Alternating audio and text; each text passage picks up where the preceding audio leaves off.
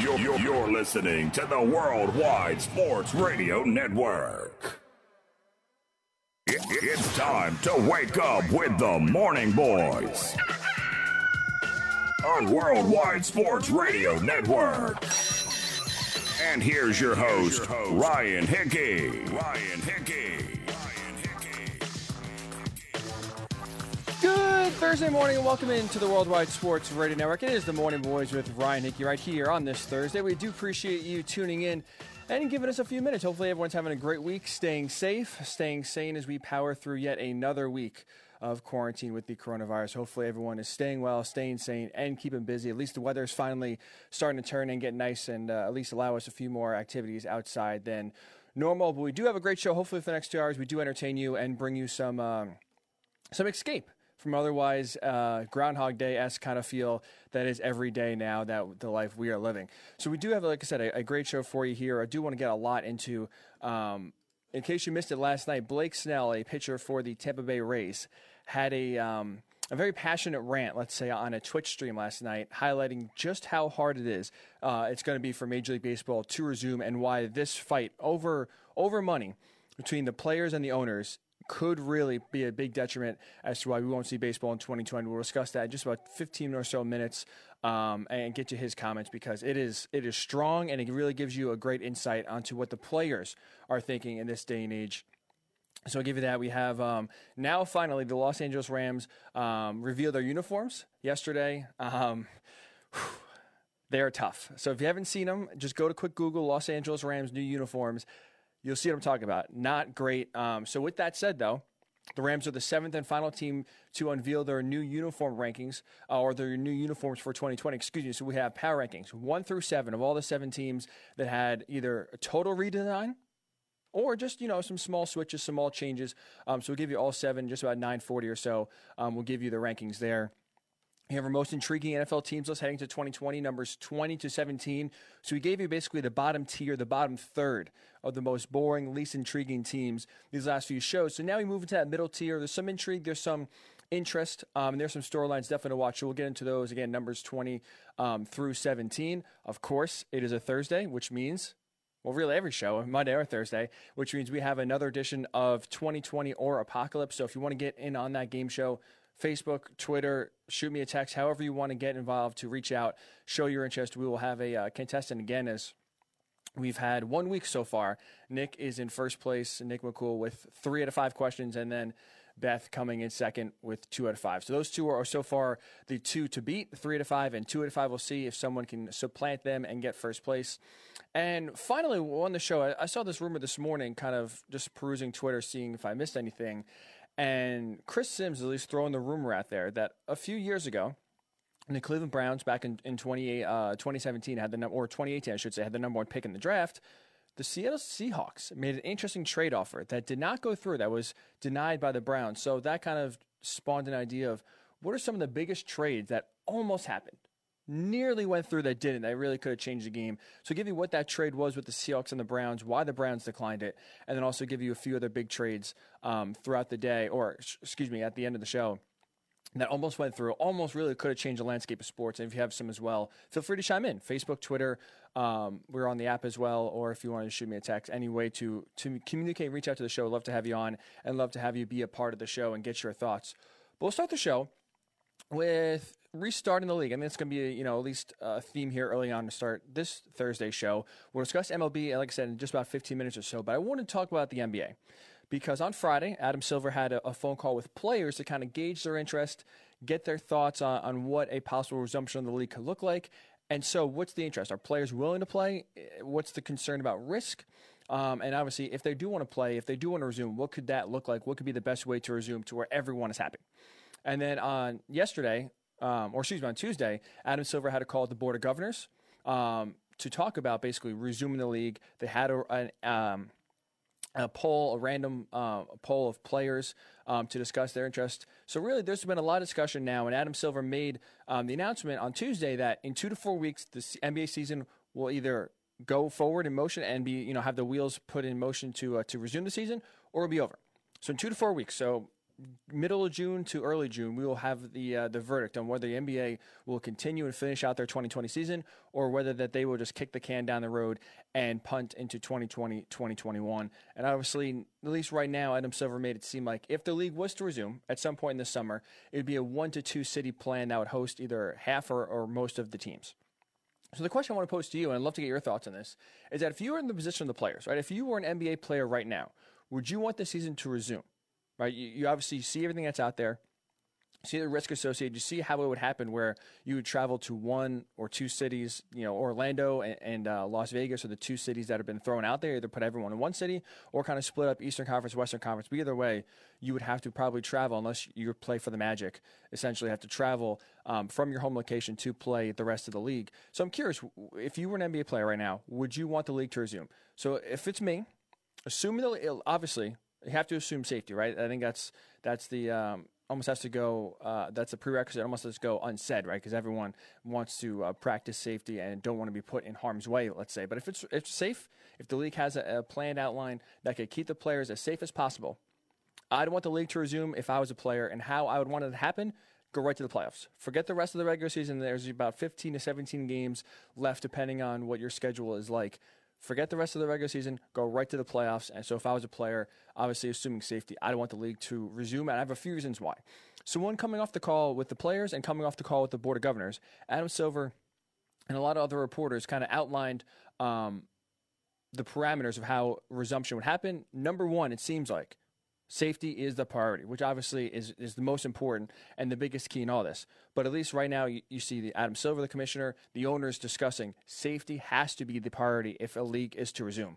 And even some of coming off of the call on Tuesday with some of the board of governors, essentially the owners, they express safety, you know, has to be the main priority in resuming place. Even though the owners aren't playing, you know, even though the owners physically aren't going to be on the court, they realize safety has to be the key. We can't have players coming back getting sick or being in a position to where they are at high risk of getting sick. And part of that safety is having adequate, adequate testing. And with adequate testing, not only having enough tests, but also making sure they're not taking tests away from those who actually need them. So we have to get into a spot in this country to where testing is rampant. You can have enough tests to where you're not taking some away from hospitals or taking some away from other uh, healthcare facilities that do need the tests and basically taking the tests away from people like me and you, right?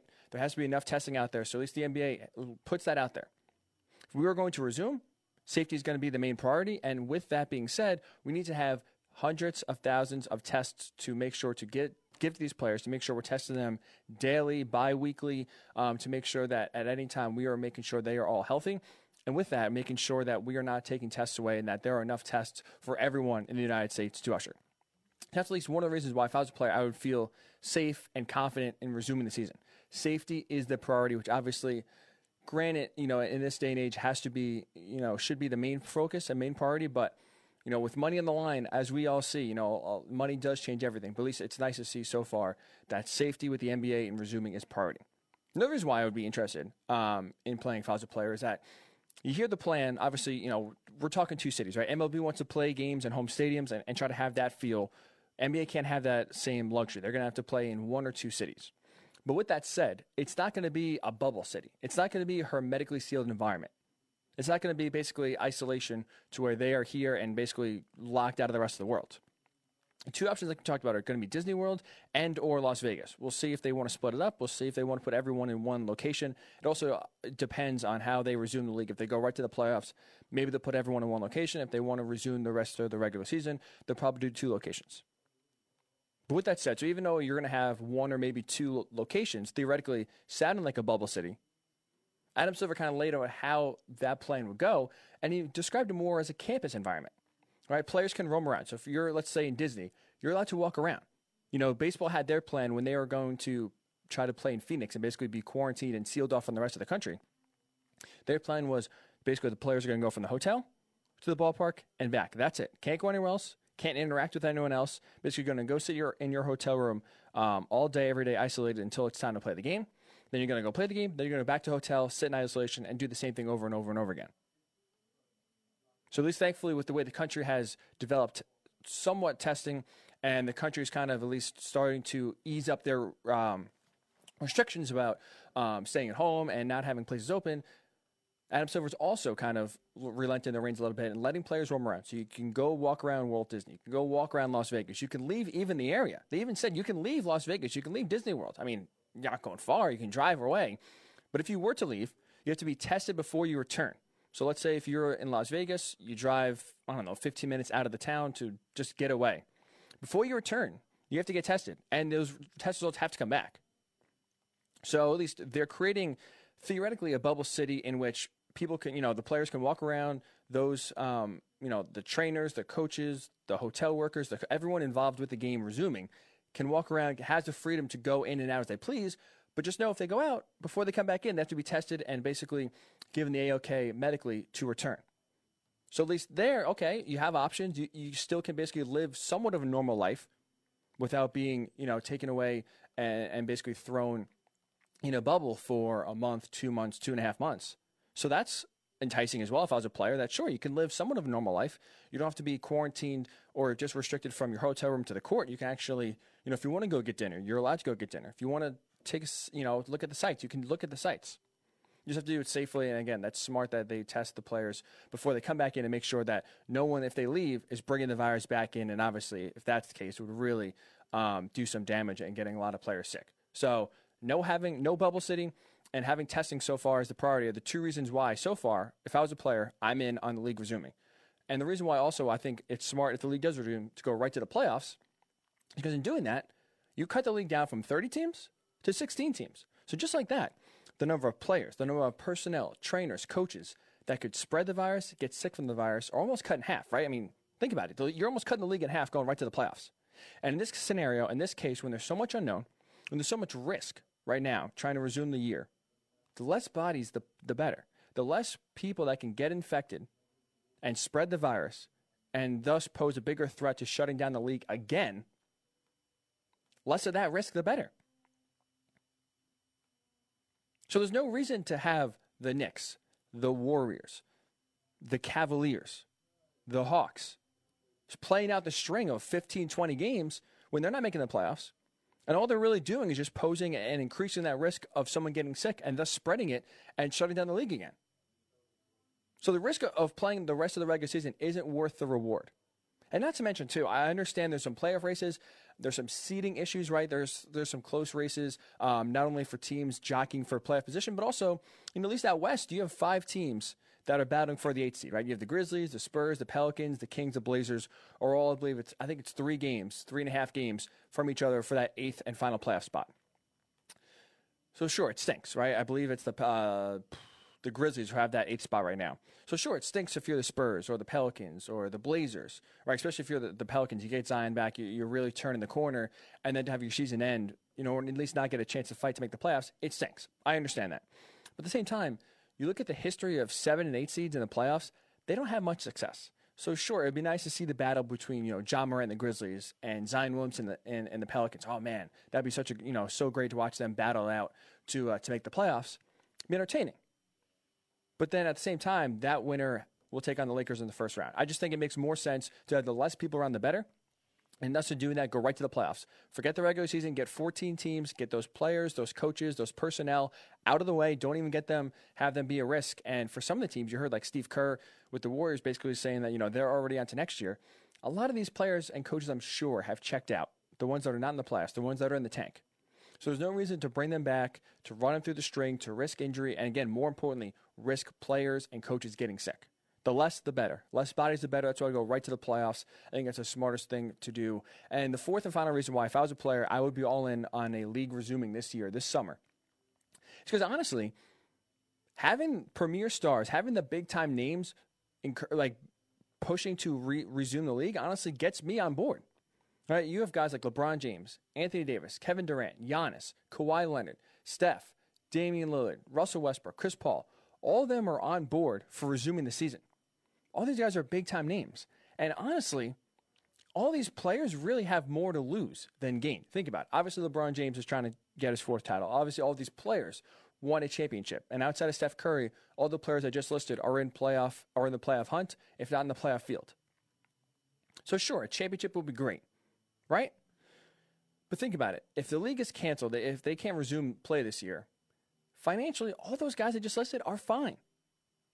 Their paychecks are still going to clear. And more importantly, they don't really need the paychecks to clear. They're good. They have other revenue streams. They'll be fine. They won't be affected if, a, if the league shuts down like other rank and file players or minimum wage players would be if they can't keep getting their game checks because um, the rest of the season is canceled. So honestly, it's encouraging to see players that have more to risk than to gain theoretically with health, with money, more risking than actually just winning a championship. But seeing them pushing to resume, wanting to the league to resume and play basketball again, honestly, gets me on board. It gets me on board, and you even have the players' union echoing basically the same sentiment if they want to finish the season. So it seems right now a lot of the players are in on finishing the season. I'm in as well. Like I said, if I was a, a, a player in the NBA, I'd want the league to resume. Safety obviously is a priority. So far, they seem to prioritize safety. They have a nice outline so far of how they're going to keep the players safe, um, which is why if I was a player, I'm all in on the NBA resuming. I think in doing so, should go right to the playoffs, get rest, uh, get rid of the rest of the regular season, and maybe have a, a, scrimmage or two, but basically start the year with the playoffs, eight one through eight as the normal um, playoff schedule goes, and from there, let's crown a champion. No asterisk, let's do it. Um, so that's what I would do. So I'm curious, like, what, what are your thoughts? If you were an NBA player, right? I know it's kind of hard to put ourselves in that situation, but if you were a player, if you had the risk um, or had the option, I should say, of going back to work, going to a city to, to resume, obviously with the risk of coronavirus still out there without having a vaccine, would you be safe? Would you want to do it, or would you just want to kind of wait until next year, see how the uh, the landscape is of the land, and wait again until um, until we have more facts, which would probably be closer to when the 2020-2021 season will resume. So again, I'd love to get your thoughts on Facebook, on Twitter. Um, if you were an NBA player, would you want the season to resume? Would you feel safe having the season resume if you were a player? So get your thoughts. And when we come back, speaking of leagues resuming, Blake Snell, again, the Tampa Bay Rays pitcher, had some really strong thoughts on Twitch last night about why he is against the league resuming um, and baseball coming back in 2020. We'll explain to you what he said and why baseball coming back, it's going to be pretty damn hard. So get your thoughts um, and get to that when the Morning Boys Ronnie return right here on the Worldwide Sports Radio Network. You're, you're, you're listening to the Worldwide Sports Radio Network. It, it's time to wake up with the Morning Boys on Worldwide Sports Radio Network. And here's your host, Ryan Hickey. Ryan Hickey.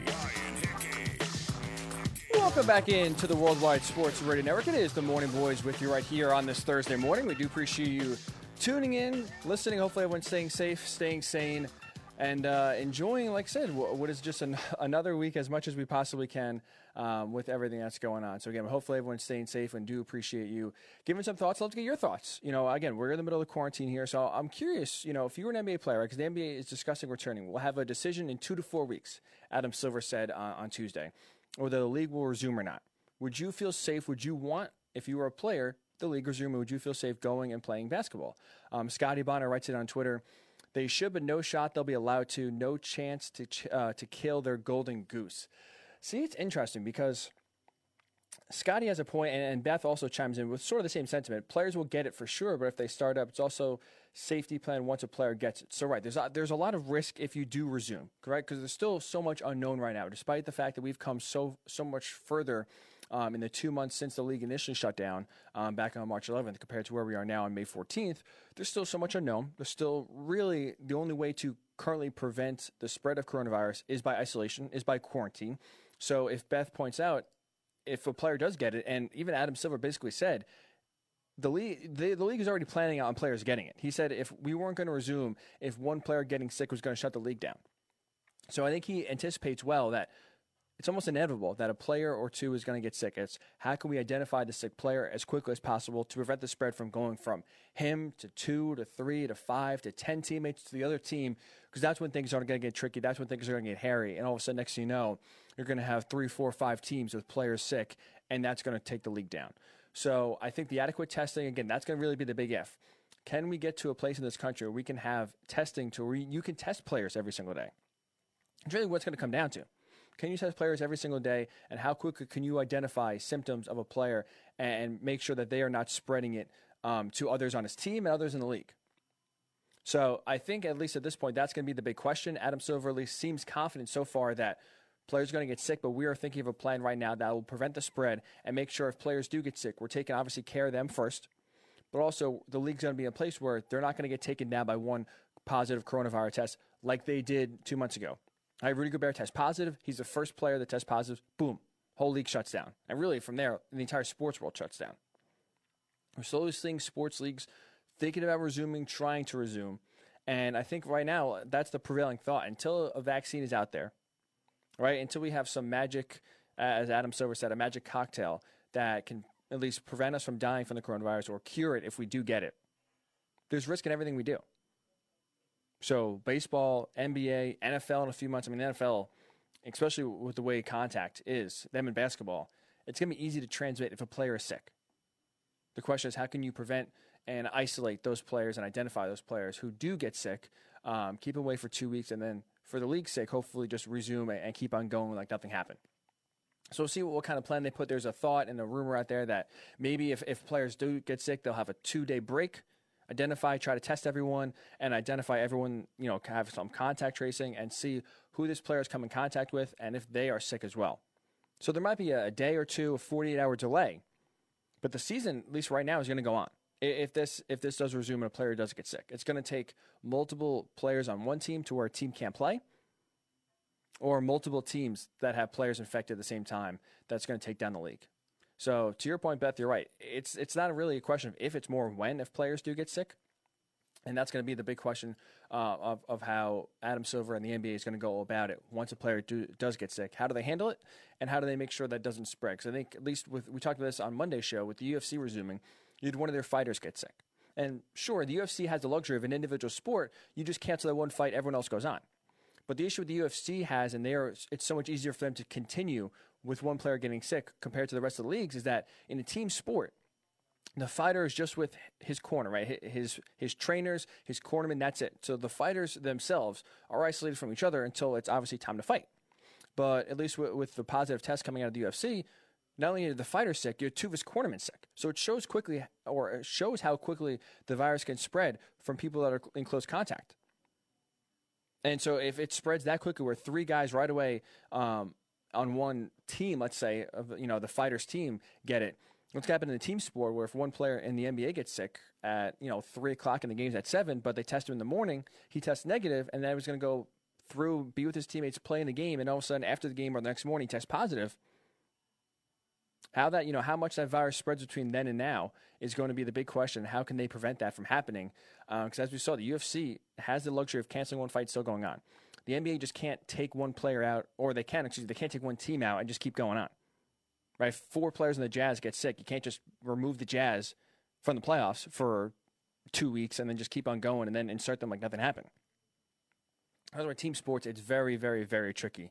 Um, and the NBA, if they do go about resuming it's going to be a big test case and it's going to be very uh, a big case study, I should say, of how to resume, what to do, what not to do, and it's why leagues like the NFL benefit um, from starting later. And it's just going to be interesting to see how you know we can go about this, and um, we really won't know until we try.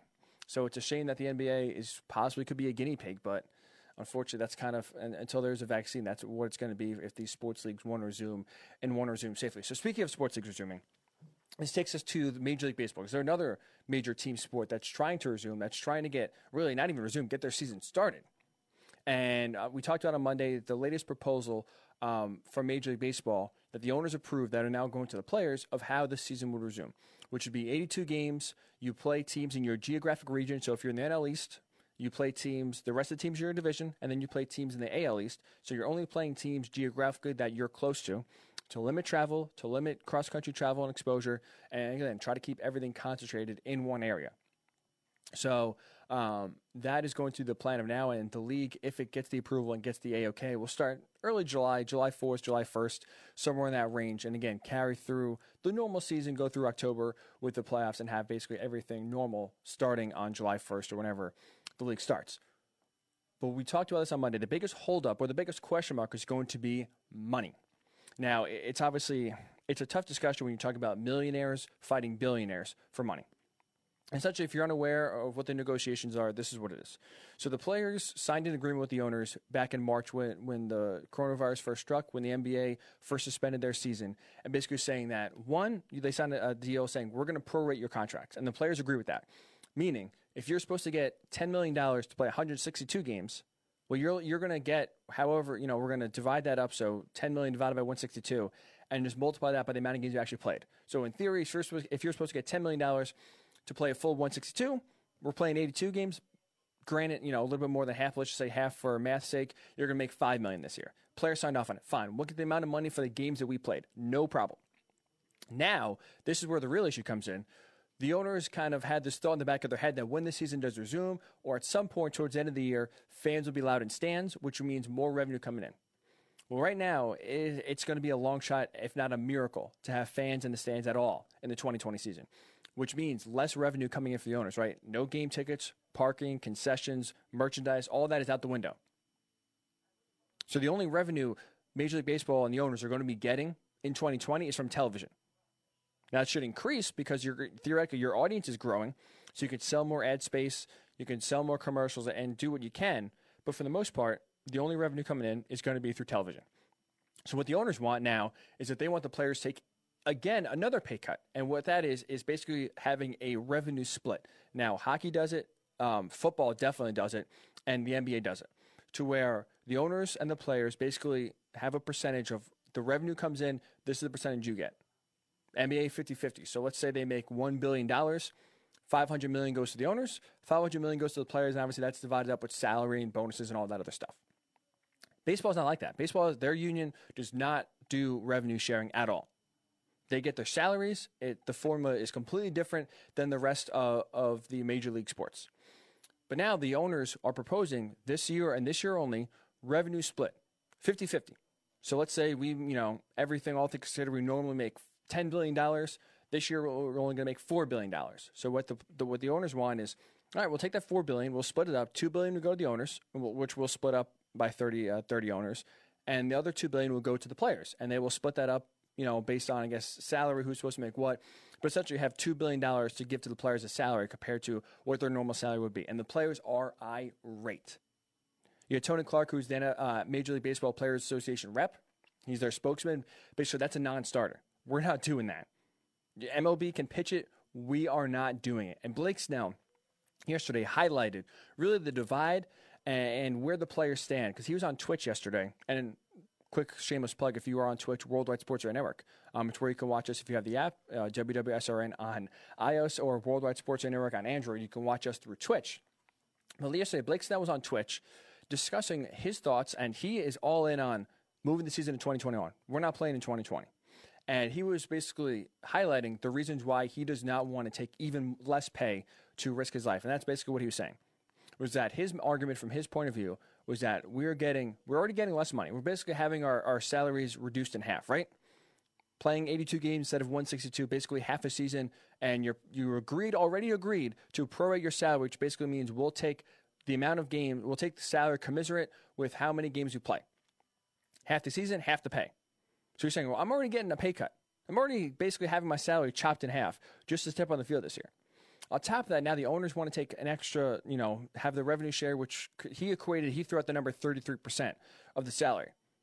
So you're going to have half your salary and then chop off another 33% of that half to risk your life, to go out on the field, possibly get sick, put your life in danger. And not to mention, too, I mean, we're just talking about coronavirus risk alone. I mean, injury risk alone. These players aren't for the most part, most of them don't have access to fields. You can't.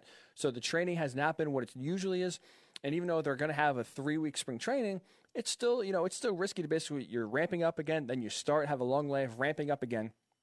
Injury is definitely possible. There's regular, you know, muscle twitch, shoulder injuries, um, normal baseball injuries are definitely possible. So you're saying, why am I going to take even more of a pay cut to risk not only my health in possibly catching the virus, but also, you know, putting myself in injury risk to where yeah, I could be you know I could be damaged for two, three, four years down the road, and maybe never ever live up to what I'm supposed to get financially if we just sat out this year and came back next year um, full full throttle. And this is this is why it's it's going to be tough. It's going to be interesting because right now, in the past, the players have definitely felt burned by the owners. Right? They especially when it, when it comes to free, the free agent market, a lot of players feel the owners are suppressing the free agent market, suppressing wages, and really trying to do everything they possibly can to save money. And I think this sentiment runs deep with, with a player like Blake Snell, who just highlights the mistrust that he has between himself and the owners. So he is staunchly against resuming the league. And I honestly, I have a tough time blaming him. I really can't. I can't sit here and yell at a guy making, sure, he's making millions of dollars. Don't get me wrong. He's making a lot more money than me and you probably will ever make in one year, right? But at the same time, he, the fact that the players are going to try to be painted as the bad guys here is just total misstep and, and really not seeing the forest through the trees here. This is a joint, joint um, blame game, if we're going to say. Either the baseball resumes and the players and the owners both have to sacrifice something. The players have to take some sort of pay cut, the owners also have to give more money than they initially wanted to to the players because they are the ones on the field risking their lives, restarting, you know, after having two months off essentially and playing the game. If that doesn't happen, guess what? We're not having baseball. And hearing Blake Snell talk, I get more and more worried, and doubts are seriously creeping in that we're going to have a baseball season in 2020. Because he's not alone. He, he's not a one man, you know, wolf here. He's not a lone wolf, I should say, in this theory. There are a lot of players thinking like this, not trusting the owners, not taking even more of a pay cut to put themselves at risk, put their careers at risk for what? So the billionaires can still keep their money?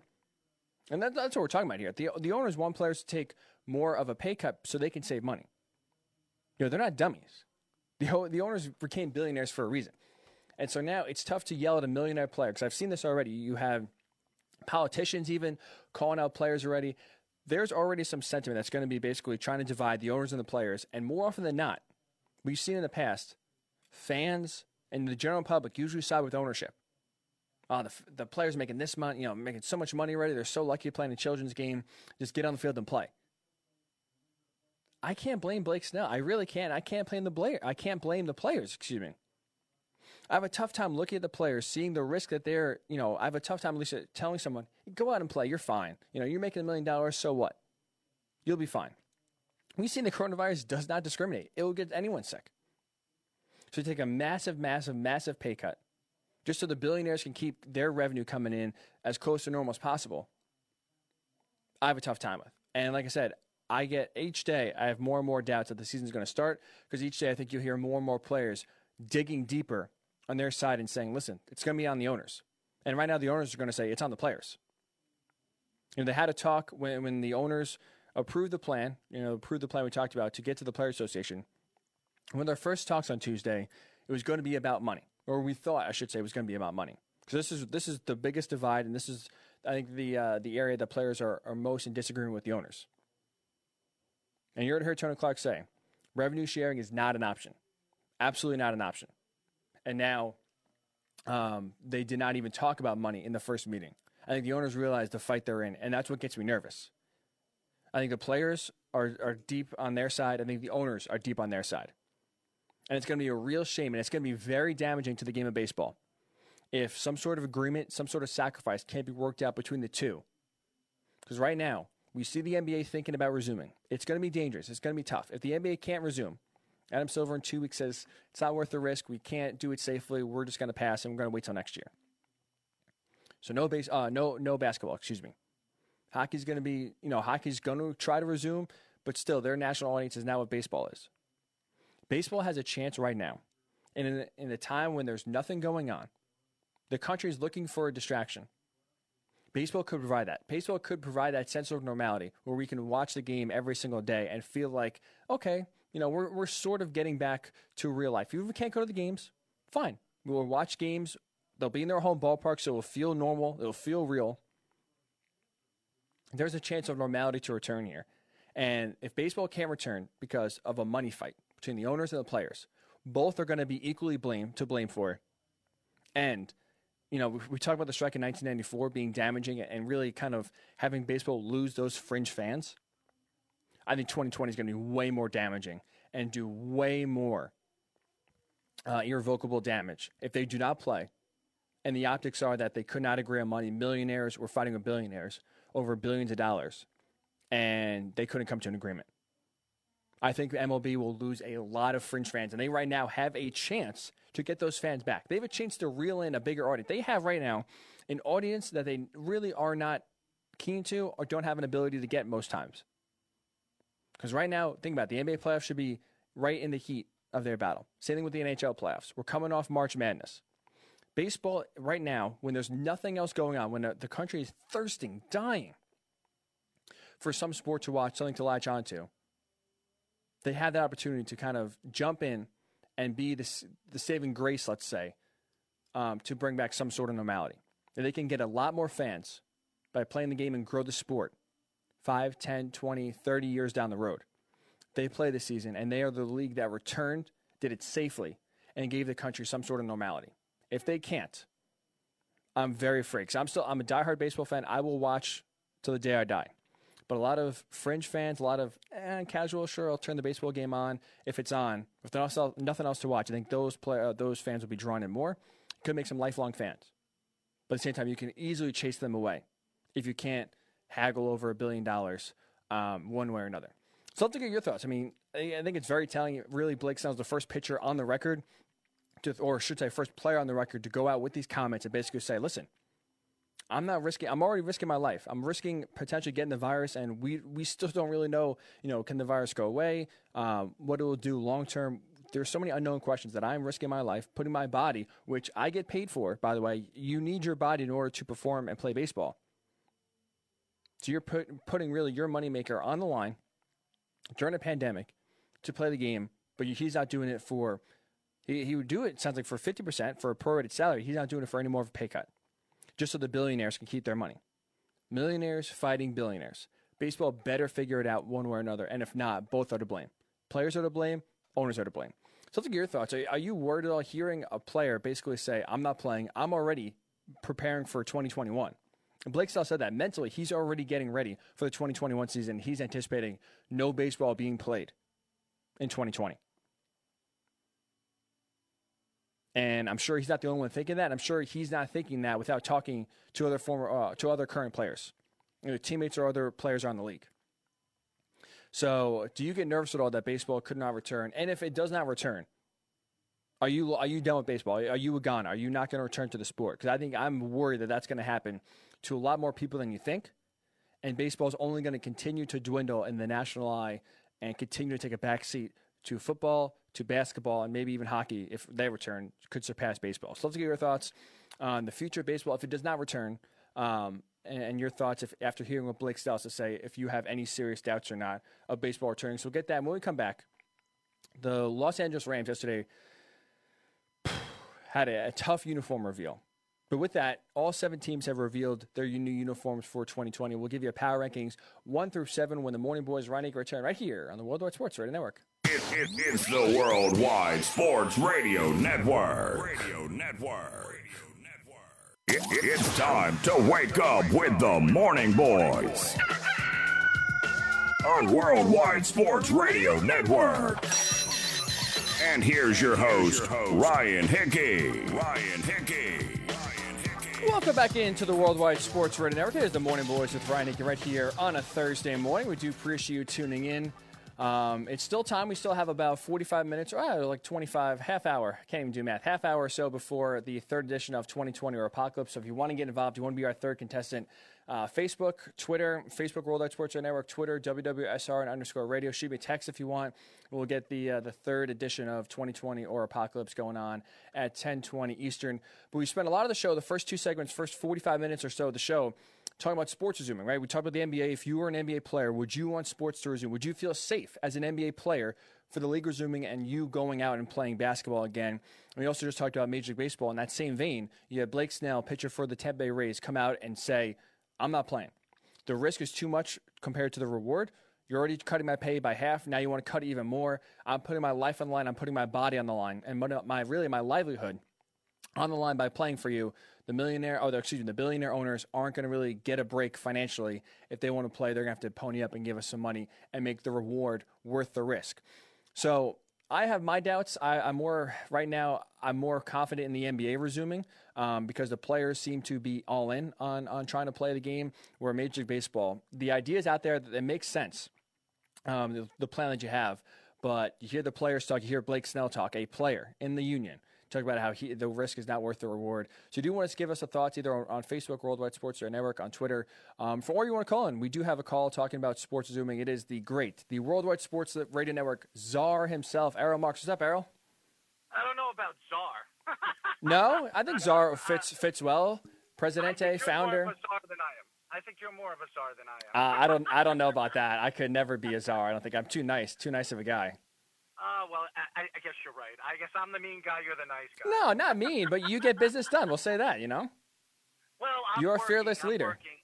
Uh, well, it, it's great to have you on the shows and, and and the network, and your show has been very, very, really, really, really good and and really intriguing. I listen to your show every single time you're on Mondays and Thursdays. I I, I listen to your takes on every single thing that you say, and I kind of use it towards my shows too because I, I speak about your show and and your 2020 is great. I, I mean, it's a good insight of a trivia and, and arguments where you can argue. And I think you, what you should really, really do is after your 2020 trivia, you should put the questions up on uh, um, on our website or um, on our social media, your social media, so people can argue those points.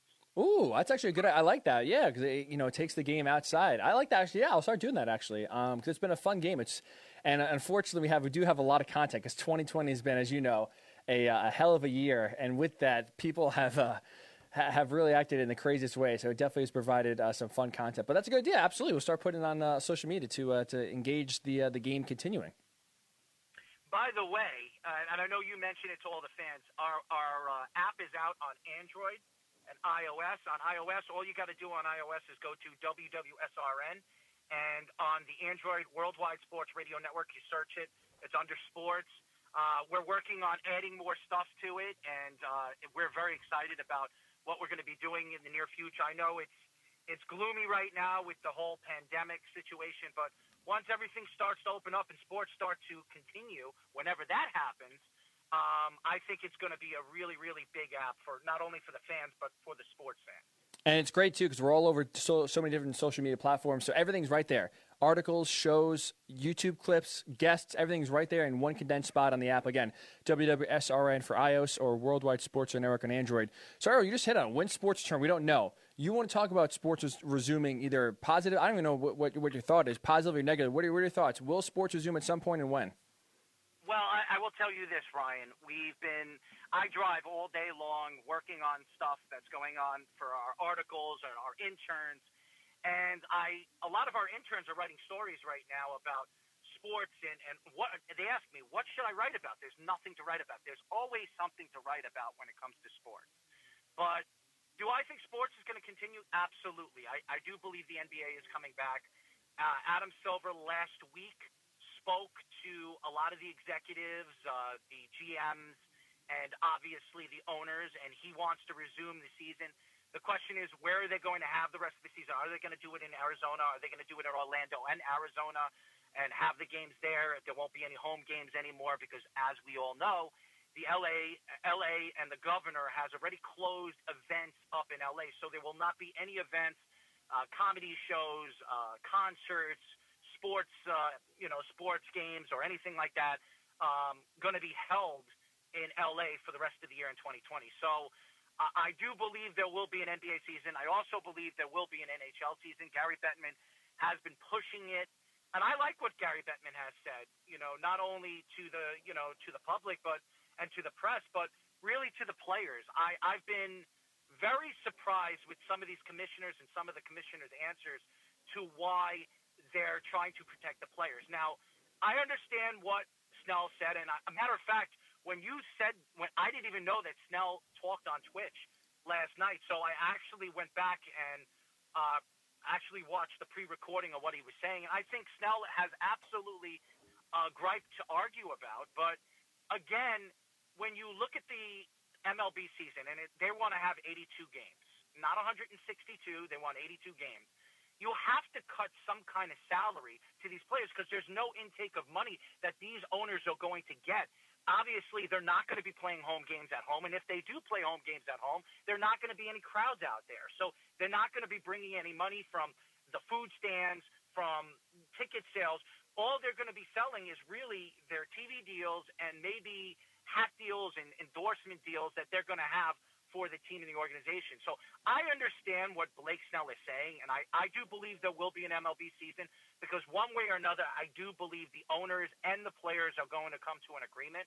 But I, I, I think it's just this whole COVID 19. And by the way, uh, I want to um, I want to give a shout out to all the fans out there, the families, all the people that are listening to our shows. I'd like to thank everybody for tuning in to us. I know there's so much going on, the pandemic. Uh, family members are dying throughout the country. There's over, uh, I think it was over uh, now worldwide over 100,000 deaths. So uh, I want to give a shout out to all the fans worldwide that are dealing with this pandemic or have dealt with this pandemic.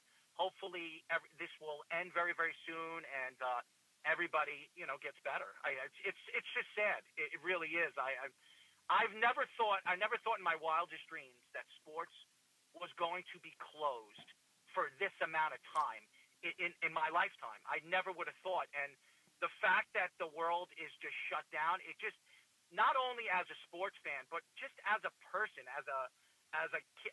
Oh, well, I'm not a kid anymore. I'm a grown up, 38 years old.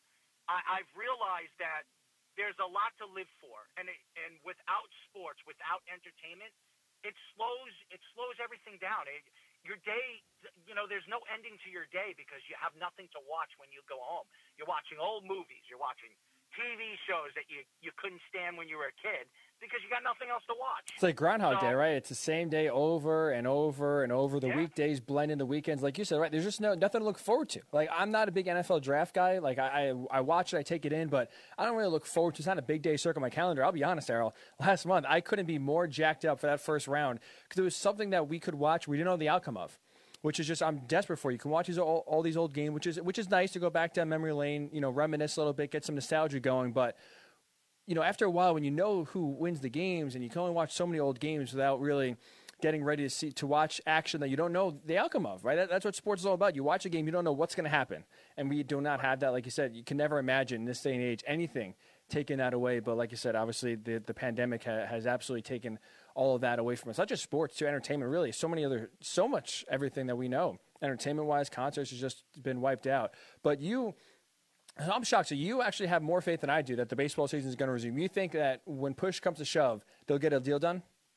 Yes, I really do. I, I understand what Blake Snell was saying, and I, I listened to the 25, 20 minute rant that he had uh, about the the MLB and how these billionaire owners can't open up their pockets, and we're putting our lives on the line. We're putting our bodies on the line and you're not going to open up your pockets. And, and I understand that he's upset. I really do understand that he's upset because these owners are billionaires. But you have to understand something for these owners. These owners are still going to pay a certain salary to you, even if it's half your salary. Just think how much money they're losing uh, this year for this pandemic. They're losing billions, millions and billions of dollars because of the whole COVID 19, just like all the other businesses. So yes, I do believe there will be a season. I don't know when they're going to come to an agreement. I'm hoping that in the next two or three weeks they can figure something out where it makes sense. I do believe that Rob Manfred has made a lot of mistakes with the whole Astros thing, the Boston Red Sox thing. If if I was Rob Manfred right now, I want to solidify myself as this commissioner past 2024 when his contract is up. I would try to get the the MLBPA and the owners to sit down with each other and come to an agreement and come to an agreement fast because to me, without baseball, without basketball, without hockey, even without football, which I do believe 110% there will be a football season this year, I I'm worried that if they don't come to an agreement, we're going to be lost with sports for even longer than we expected. So I'm looking forward to this Tiger Woods, Phil Mickelson, Peyton Manning, and Tom Brady golf golf tournament that they're going to have, the way they're talking crap and they're going back and forth all over social media. It's really, really funny. It's I, it, it kind of get takes you away from what's going on in the world. I think it's going to be fun to watch, and um, I'm looking forward to it. I really am. It's something. It's something live, um, like you said. But uh, you know, I'm concerned about most Errol if baseball doesn't come back because honestly, so far, I'm just getting I'm getting more pessimistic as the days go on, just because I, I just think there's no trust, especially with Rob Manfred basically siding with the owners more and losing a lot of the trust. I think from the players coming off of the Astro scandal, um, I, I, just don't see how that. Like, if the players don't trust the owners, why would they do anything that they're trying or bargain any any way more than they already did? I mean, their salaries are already cut in half. Let's, let's just talk about that. You know, going prorating your salary going from 162 to 82 games, you cut the season in half. Their salaries cut in half, so they already took a pay cut. And now to even ask him to take more of a pay cut, you know, to, just so the owners could can save a little bit more money. I have a tough time siding with billionaire owners, but at the same time, I think both are going to have to be to blame here because, to your point, like this ha- baseball has to return. I'm more worried about the long term effects for baseball because obviously the strike in 1994 really turned a lot of fans off. And I think now, with everything considered, all these circumstances surrounding um, playing again and resuming, if they can't do it for health, fine. Right? If it's too risky, if you can't ensure players are going to be safe playing the game, that's no problem. I think everyone understands that. No one have a problem with it. I have a real concern and worry that if baseball can't figure it out because players and owners can't come together on what who's going to get paid what, and the season doesn't happen because of money and strictly money, I'm so concerned that a lot of people will be turned off by baseball, tuning out completely. And 5, 10, 20, 30, 50 years from now, especially with these a lot of young kids right now, that's the market that MLB is trying to tap into. With nothing else to watch, this is a great time for them to take hold of that market. Get to get to people that they normally wouldn't get to that are watching other things. With nothing else to watch right now, baseball, and we even see with Korean baseball. I mean, most of the baseball fans are watching it at 1 a.m., but people are still enjoying baseball and enjoying live sports that they don't know the outcome of. Baseball can do that, can tap into that market. I'm really concerned that if they don't play, um, out of money reasons, a lot of fans will be turned off, and baseball will just continue to toil and get less and less relevant nationally, um, which just means it's going to be, you know, basically turn into hockey. I think it's a backbreaker for the MLB to figure this out, and I also believe that the UFC, and as much as I can't stand Dana White, and everybody knows that listens to my show, I, I I'd like to stab him in the back, and not personally, you know, with a knife, but you know what I mean. Yes. Stab him in the back. Theoretically. Stab him in the back. Yes. Socially. Theoretically, yes. Personally, I think the guy's a moron, but um, I I think that he has the right touch of trying to get the sport out there, even if there's no fans out there. It will draw the fans because they're trying to find something to watch. They're trying to have something to move forward to. I mean, I understand families right now are sitting back and they're saying, you know what, you know, if there's no sports this year, oh, so be it. But as uh, you know, as you, me, and all the sports fans out there, we have something to go home to every single day. We want to see sports. We want to be interactive in the sports world, not just watching it, but you know, doing fantasy sports. I mean, look how many fantasy owners, look at how many DraftKings, and you can say whatever you want. All these organizations are losing tons and tons of money. And I understand why the the MLBPA is saying, well, these are billionaire owners. They should they should dial up. They should open up their pockets and, and pay us what we deserve. I understand the MLB players. I really do. I understand the NBA players and the NHL players. But you have to come to a conclusion that if – if they're not going to come to an agreement, you have to come to a, there has to be a middle a middle tone, a middle man there to try to figure this out. And I think Rob Manfred, Adam Silver, Gary Bettman, uh, Roger Goodell, all these commissioners, Dana White, they all should be coming together with with the owners and figuring out um, the best way of bringing the sports back. And also, I, I will say this, Ryan, and I, I as a, as a sports fan and really just analyzing what is going on in the world. And I, I really, I'm disgusted with what, what, what I'm hearing through Donald Trump's voice or, and I like Donald Trump. So, so I'm not, I'm not a, I'm not going to tell you if I'm a supporter or not because I don't want to get into politics. But I like yeah, please Donald don't. We're not no, doing not. that here. No, I'm not. I, I I like what Donald Trump is saying, but I also dislike what is going on in the politic world where they're bringing sports into their conversation when it has nothing to do with what what we're trying to do to get through with this, with the pandemic and stuff like that. So I I think I think right now where the world is, we need sports back. Sports needs to be back. I think it will make us.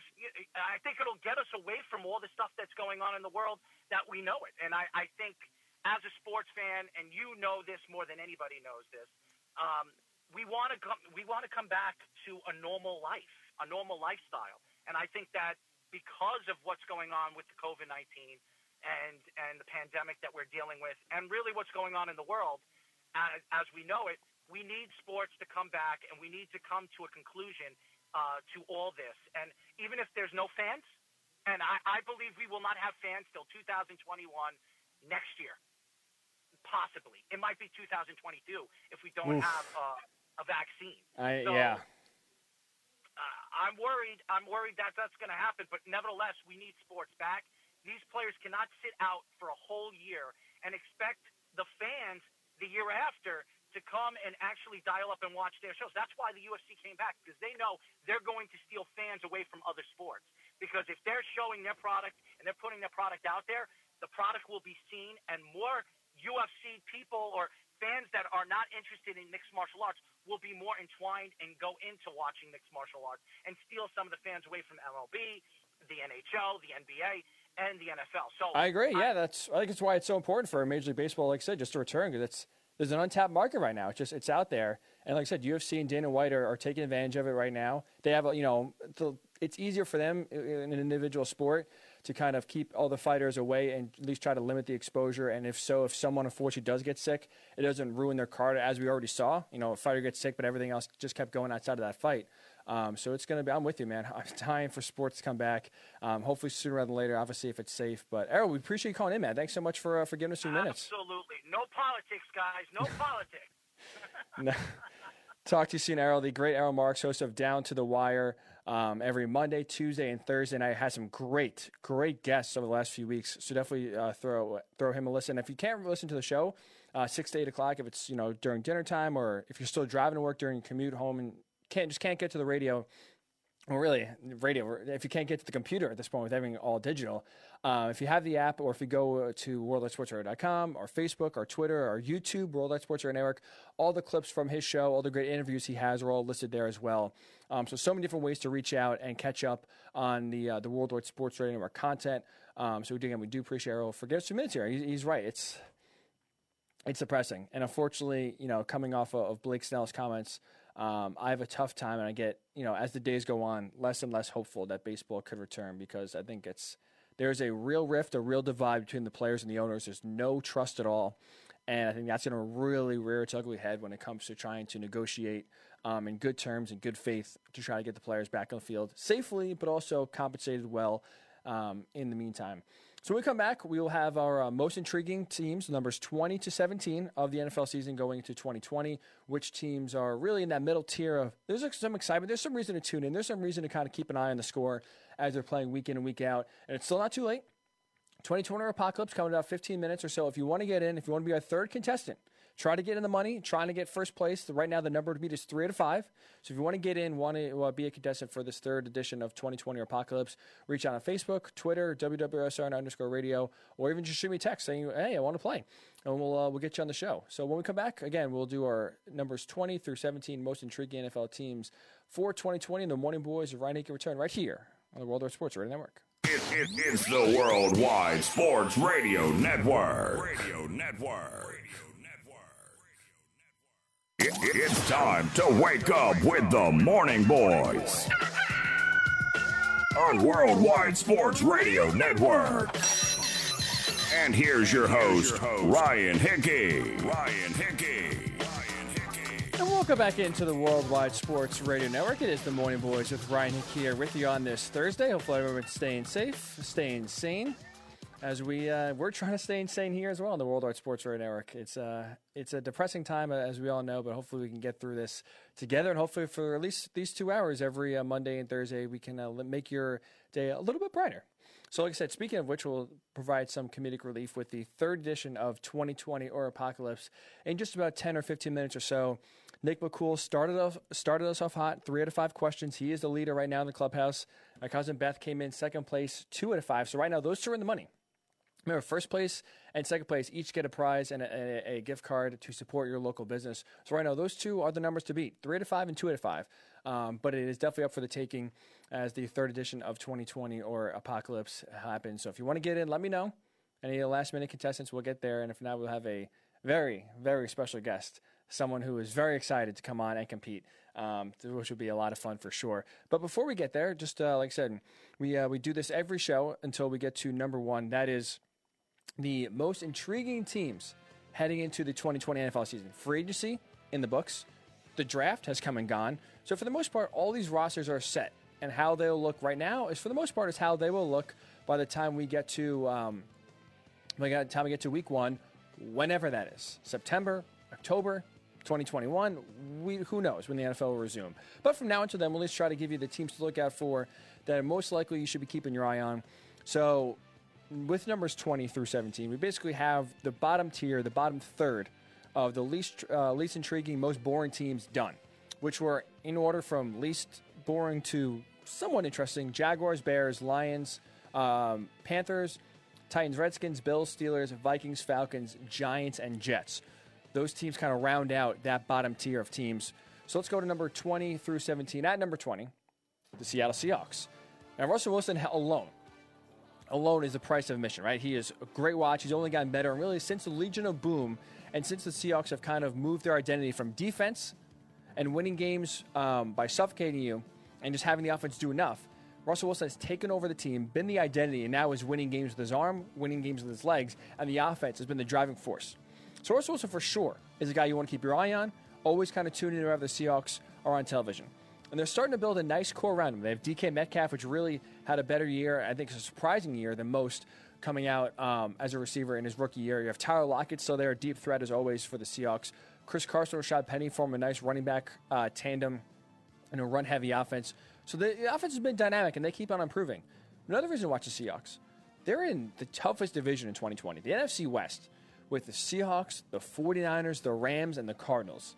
That's going to be a hell hell of a battle, hell of a division. The Seahawks came within, was it, two yards last year of winning the division and getting the number one seed in the NFC, just coming up short on their own, uh, on, again, on the own 49er um, two yard line with.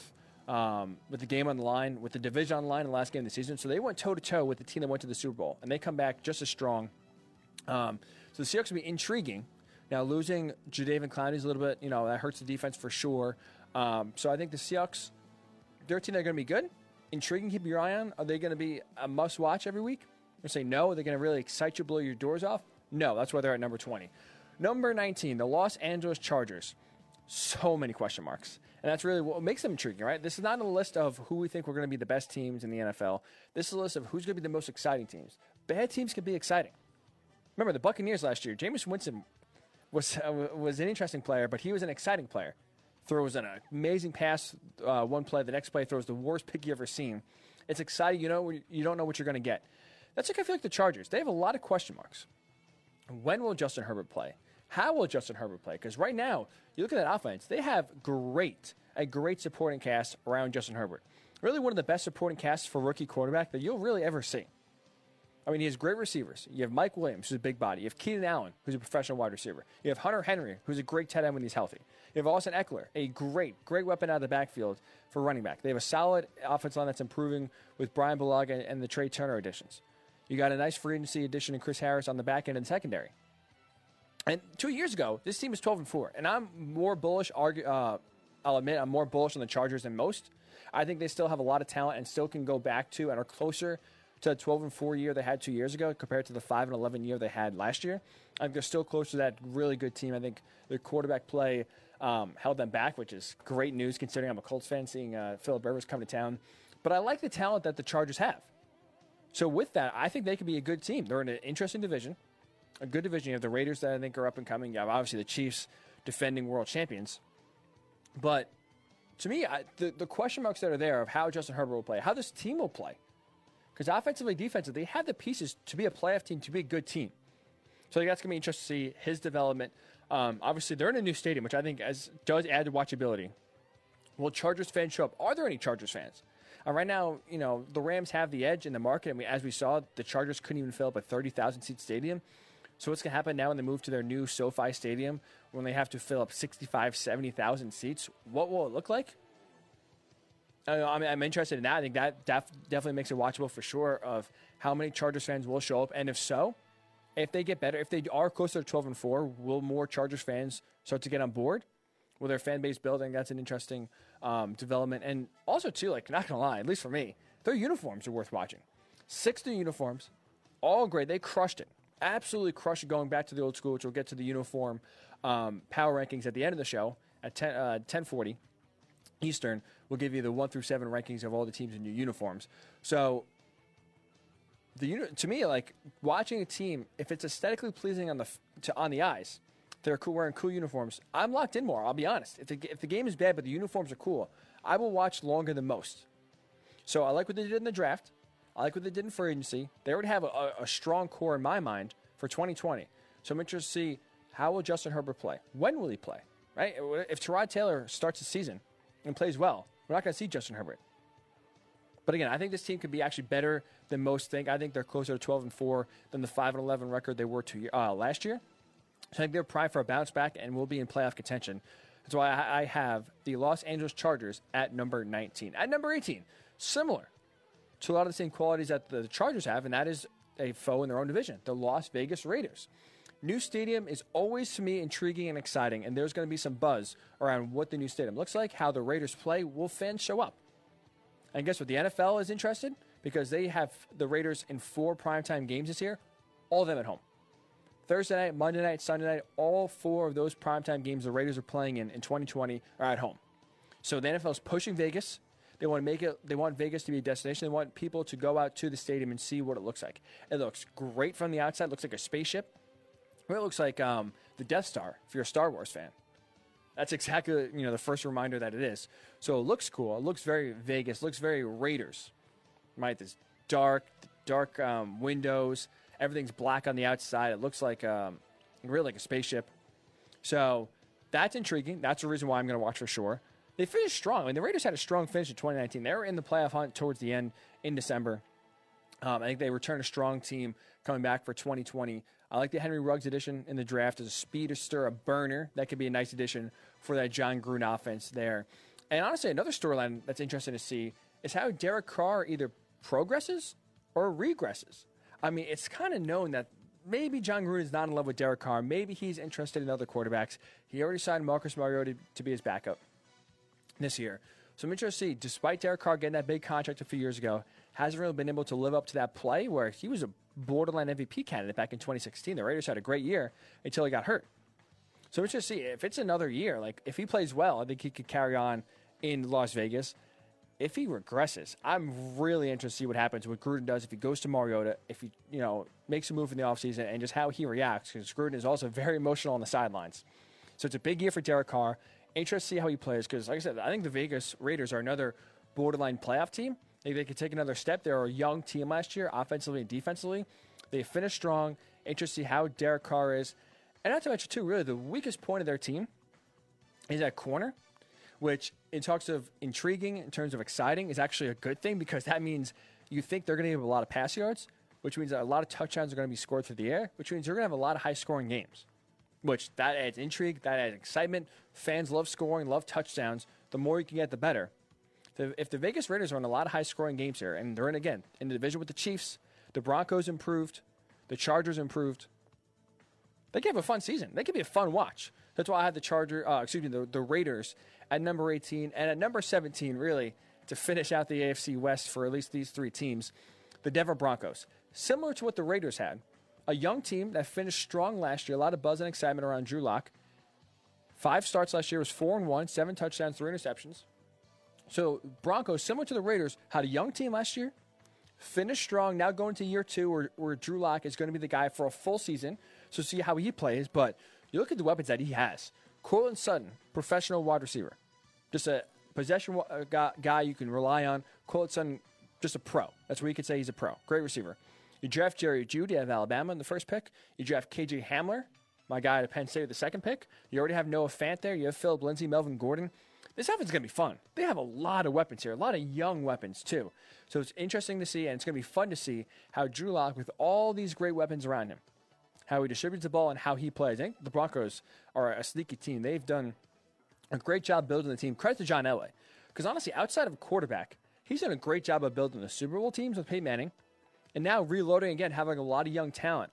On the offensive side, Bradley Chubb returns. On the defensive end, to go across from Von Miller. There's some storylines. There's some excitement here. They could be a scrappy team. They are really the AFC version of the Cardinals, is what I look at. It's depending on how Drew Lock can play, and again, in his first full year. Last year, the Cardinals were interesting to me because because of Kyler Murray, how he fits with Cliff Kingsbury. They were a young team. They were tough out last year. You know, despite being inexperienced, despite having not a great defense, and despite again trying to work in with a rookie quarterback, working with some young weapons outside of Larry Fitzgerald, the Cardinals were a tough team, and despite their record not being great, there were no rollover, there were no pushover. I think the Broncos could, could be the same exact way this year. And I'm not saying they're, I don't think they'll be in a playoff hunt, but they could be one of those teams, especially in a tough division and a tough AFC with a lot of young quarterbacks. I think they can easily compete, be a tough out. Every game, teams just bring their best if they want to win. So I really like the Broncos, what they're building, a young core um, and a young nucleus out there in Denver. Credit to John Elway. If he can hit on Drew Lock, he's missed on every single young quarterback he's ever drafted. Could Drew Lock be the difference again? Finish strong. We'll see if John Elway finally, finally, finally, finally got a quarterback right that he drafted. Um, I think that's why the Denver Broncos are worth a watch at number 17. So I'll do it again. So we have numbers 20 through 17. You have the Seahawks, the Chargers, the Raiders, and the Broncos. A very, very heavy AFC West field, which I didn't realize until just reading these off. Chargers, Raiders, and Broncos at 19, 18, 17, all from the AFC West. Spoiler Chiefs are going to be pretty high on that list when it comes down to uh, the final few and being number one. We'll see if they can land that spot. So if you have any thoughts, if I left a team out, if maybe one of these two teams is too high, and we're almost here at the top half. Um, so I'd love to get your thoughts on any team either left out, think is too high, not high enough. Him, maybe I'm not giving the Chargers enough credit. Maybe they're way more intriguing. Should be a top 10, top 15 team. Um, so get your thoughts. And when we come back, 2020 or Apocalypse will get you the third edition of the game show when we come back on the Worldwide Sports Radio Network. You're, you're, you're listening to the Worldwide Sports Radio Network. It, it's time to wake up with the Morning Boys on Worldwide Sports Radio Network. And here's your host, Ryan Hickey. Ryan Hickey. Welcome back into the Worldwide Sports Radio Network. It is a game show that is sweeping the nation. Fastest growing game show in all of America. Not my, not my words, um, but other people's, the audiences. Uh, so I'm just relaying the facts here. But we've had uh, a lot of fun so far on 2020 or Apocalypse. Nick McCool started us off last week, three out of five, going in strong. My cousin Beth came on on Monday, two out of five, a lot of ridicule. And um, I figured no better person to bring on for episode number three, and, uh, and really a make or break in terms of questions here, because I've gotten a lot of scrutiny from this person. Um, questions are too easy, questions are too hard. So figured now, might as well just instead of hearing all the complaints off the air, bring her on the air, and that is none other than Lauren, my girlfriend. What's going on, Lauren? Hey, Ryan, what's up? Oh, I uh, wow, you are a lot louder than everyone oh else wow, on the uh, on the line. Wow, a lot of excitement here, a lot of energy. I'd say nervous. Um, you know, I did a lot of chirping. Um, so I feel like I've got to, you know, really defend myself. If I go 0 for 5, then, you know, that's just bad news bears. But I will say Nick had it easy, Beth had it hard. So So there you go. So you are, yeah, you are the one. After we started the game, you said, "Oh, this is a great idea, but you know these questions are too easy." And Yeah. unfortunately, Beth, I'm sorry, but you, I guess, were the the one who had to uh, deal with the other end of the spectrum being too hard. So here's the criticism. We're put- you know, hopefully, at least for these uh, these questions, I, I made it somewhat fair. But I know you're very nervous. Are you ready for these five Yeah. questions? If I go over 5, then we just like won't air the episode, right? Yes, no, yeah. This is like this is a perfect. Cut the pre-recording, so we'll just well we won't do the game show for uh, for Thursday. How about that? Perfect. All Perfect. right. Perfect. So All right, let's do it. As you know, we'll have five questions. Um, we'll give you just a, a, a story, a news item, whether it happened in 2020 or apocalypse. You have to figure it out. The number to beat is three. To get first place, the number to beat is two. To get second place. I know you're very nervous. Have you crammed? Have you done all your research for this segment? I did. Well, see, if I had time to prepare, if I knew I was coming on, I would have been up all night cramming. I would have pulled an all-nighter. Now you're getting just whatever was up in you know in my head before. So who knows what we're gonna end up. All with. right. Who knows? Are you ready then for number one? Yes. Let's try it. All right, this is in your neck of woods. A Virginia restaurant is ensuring that their place is following proper social distancing proto- uh, protocols and half capacity protocols by placing human mannequins in half the seats in the restaurant. Is that 2020 or apocalypse? Uh, it's 2020. Wow, look at you, one for one. You're not going Right. for All five. right. All right. Let's end it there. Hundred percent. She's batting a thousand. Yeah, Patrick O'Connell, who owns the Inn at Little Washington, when they open up plans to outfit mannequins in the restaurant, ha- in half the restaurant, even dressed them in 1940s attire, and even instructed the waiters to serve them wine so people feel at ease that normality is returned and the restaurant is full, despite obviously only being allowed to have half capacity. Wow. So- I mean, yeah, that that's 2020 for you. You're you're giving mannequins wine and you're dressing them in costumes. Sounds right. Look at them. Go figure the mannequins, are the ones winning out of the, all this, you know, I uh, know. quarantine. They don't have to have a- talk to anyone. They don't even have to pay for their wine. I know, just free wine, not bad. Night on the town, free wine, free entertainment. You know, the mannequins have it all right. But Yeah, I you wish I had that life. For real, for real. but you're one for one, so you are doing better than. I'm not gonna lie. I was hoping you'd go over five. You you were Oh. talking a, a lot of smack. I know. That's why I'm nervous. I'm going over five. Don't take away my one that I got right So- at the end. All right, she got over. So you are one for one. Number two, in California, tanning salons are considered essential businesses, and local leaders are encouraging the use of salons over sunbathing at the beaches in order to limit the number of people at the beach. 2020 or apocalypse. I hope apocalypse. You, is that your final answer? Are you yeah, hoping? apocalypse. Two for two. I'm impressed. That is that is not true. That is only what happened in the apocalypse. Tanning salons are not even open yet. They're I guess in the same category as nail salons, where they open in uh, in phase three of how California reopens. That they're currently in between one and two, but not the case. I mean, they're not allowing people on the beaches and you can't sunbathe, but the alternative Yeah. has not been tanning salons. So you are two for two. I was going to say, I would hope they're not promoting tanning salons. Scary You- stuff, man. you never know. You never know. Crazy crazier things have happened. But you are two for two, currently in the money, tied for second place. So All right, Nick, I'm coming for you. we're yeah, this is your chance to go for the tie. Three left. All right.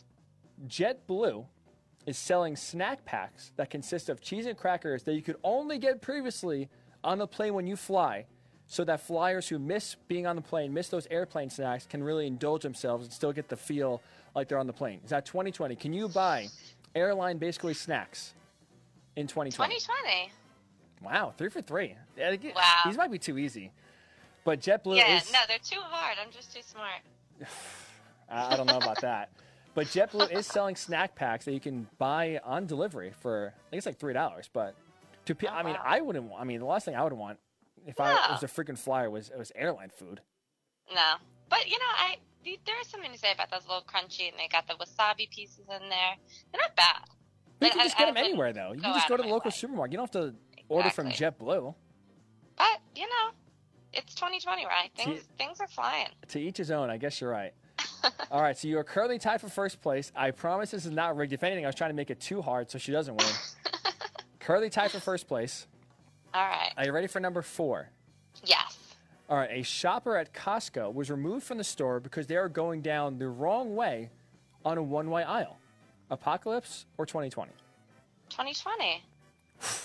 That is that is the apocalypse. That's not been the case. Really? Oh, and at our grocery stores here, they um, at the Whole Foods they have the like one way, and they have like these big stop um, signs that are just pasted on the ground. And if you go the wrong way, people will like, "Excuse me, ma'am." Wow. Oh, I'm not doubting, but no one's got kicked out yet. Yeah, kick them out. Here we go. Now she's just now she's just right. making up encounters so that she can get number four right. There's no asterisk. You got that one wrong. That does not that's not happening. Mm, we we can we can review the clip later. She's gonna go to the store now, kick someone out, put it on video, and send it in. It happened. This is from last week. But thankfully, it's not yet. There's not been a national news story of someone going down the wrong way and getting kicked out. Ton of one ways, like you said. People, I'm sure, will give you the nasty eye or say something. People oh, are I've not given shy. the nasty eye. I've also received it, but I'm like, all right, Have you said you haven't said anything though? You would never. no, I wouldn't. Just just the eye. Hopefully for them uh, gets gets the message across. All right, so you're three for four. Again, still tied for first place. So worst case scenario, you're leaving tied for first. Are you ready for number five? Yes, very nervous, but let's do it. All right. The police pulled over a five year old after his parents wouldn't buy him a Lamborghini, so he decided to steal his parents' car and go drive and try to buy one for himself. 2020? 2020 Or apocalypse? and then 2020 and then they rewarded i don't know who it was but they rewarded him by driving him in a fancy car i'm pretty sure Are you kidding me? You knew the story? no i know the story Oh my God. Why is it not No, no, it's That's right. It's 2020. It was a five year old in Utah. He was pulled over by on, police that was a few two miles ago. from his house, and he was trying to drive all the way to California to buy a Lambo. Do you know how much money he had on him that he was going to try to buy? oh He had $3 on him. Probably could have got i it. I mean worth the shot though Wow, I can't believe you knew that. I figured that these like. I guess I gotta get new sources then. This this one area um, I kept going to for all my all my sourcing here. Um, I guess you go to as well. Damn, four to five. i knew that one because i saw it a few days ago And then I'm pretty sure somewhere deep in the TikToks. Oh wow, there's something in my throat. Deep in the talks, I saw something about it. So Damn- yeah, that was last week's Damn news. but- TikTok. I thought I had you. All right, so four to five. Very impressive. You are in first place right now. How you? I know you're very nervous. How are you feeling? I mean, I'm, I'm, I'm, you know, I'm feeling on top of the world. Yeah, I'm not. I, I'm Not not happy happy about about this. I thought this was going to go a lot differently, to be honest. But you set the bar very high. Four to five is tough. I, was- I was talking to Nick on on, um, on Monday after after the segment, and he really wanted. He he said four to five is going to be the number to beat. He would feel pretty comfortable Wow. sitting there, and he was not wrong because the next show, he he was already surpassed. So if he's not listening, I hope Nick is listening. How you feel about that, Nick? oh man, this is. I promise you, this was not rigged. I, I this is this is going to look bad. This is going to be bad optics. But uh, yeah, especially if your girlfriend wins. Oof, bad luck. hopefully that, that gift card doesn't get lost in the mail. I'd hate to see that. but Lauren, four to five, congratulations. You crushed it, man. Thanks, man. Oof, nerve wracking, but she did it. She Survived it. she survived. Uh, if only people knew the amount of nerves. I've been talking to her for the last week, joking that you're going to get on the show, and it did not go well. But hey, four to five, you are now number one. I'm sure I won't hear about that ever again. No big deal. Not going in my head. Wow. So Lauren, thank you so much for coming on. We do appreciate it. four to five. So right now you're sitting pretty, but uh, congratulations on just just crushing it. Thanks for having me, man. What an honor. What an honor, Lauren Clark. We do appreciate her joining in. Four out of five. I promise. If anything, I was trying to make her go for five. I really was, and it did not. Uh, did not go how I thought it would. But she she crushed it absolutely. Now the new number. Sorry, Beth. I'm sorry, Nick. Uh, the new number to beat is four out of five. So we'll do this again on Monday. Five new questions. Hopefully harder. I got to figure out some new source where I'm getting all these stories from. Um, and I guess make it make the apocalypse is more believable. But Lauren has set the bar world record for 2020 or apocalypse. She set four out of five. So when we come back, we'll finish up. Like I said, we tried to get to earlier, didn't have time. NFL had seven teams redo their jerseys, redo their uniforms. Most of them are just terrible. We give you power rankings one through seven to finish out the show. When the morning boys, Ryan Hickey return right here on the Worldwide Sports Radio Network. You're, you're, you're listening to the Worldwide Sports Radio Network. It- it- it's time to wake up with the Morning Boys on Worldwide Sports Radio Network. And here's your host. Ryan Hickey. Ryan Hickey. Welcome back into the Worldwide Sports Radio Network. We do thank and appreciate Lauren Clark for jumping on here and uh, competing in episode three of 2020 or Apocalypse. She did very well, almost too well, um, as she got four out of five. So that is a new number to beat. Almost have to go have to go perfect now if you want to uh, take over her and get into first place. Um, so each each day, you know, the scores have been uh, it's been competitive. So now Nick, who had the score to be three to five, is now in second place, still in the money. But we do apologize to Beth as she falls out of the running. But again, we do had a lot of laughs and do appreciate her uh, joining in and tuning in last week um, and competing. So if you want to compete, if you want to beat four to five, you can do it. Go five out of five, go perfect. Let me know. Reach out. We'll get you on Monday um, as the latest edition goes on, and we'll make the uh, hopefully the questions fair one point or another. But I promise you, um, try my best to stump Lauren, and she she crushed it. She crushed. I have to go back to the well. I think that's some good ones, and we'll be back on Monday with another edition of 2020 or Apocalypse. So we'll finish up the show. We're going to get this early. Didn't have time to. The NFL. Um, seven seven different teams, excuse me, had uniform redesigns, changes, slight tweaks um, going into 2020, and slowly but surely, we've seen the reveals. You know, throughout the last six weeks or so, teams have shown off these uniforms, show what they're going to look like in 2020. Um, I'm a uniform.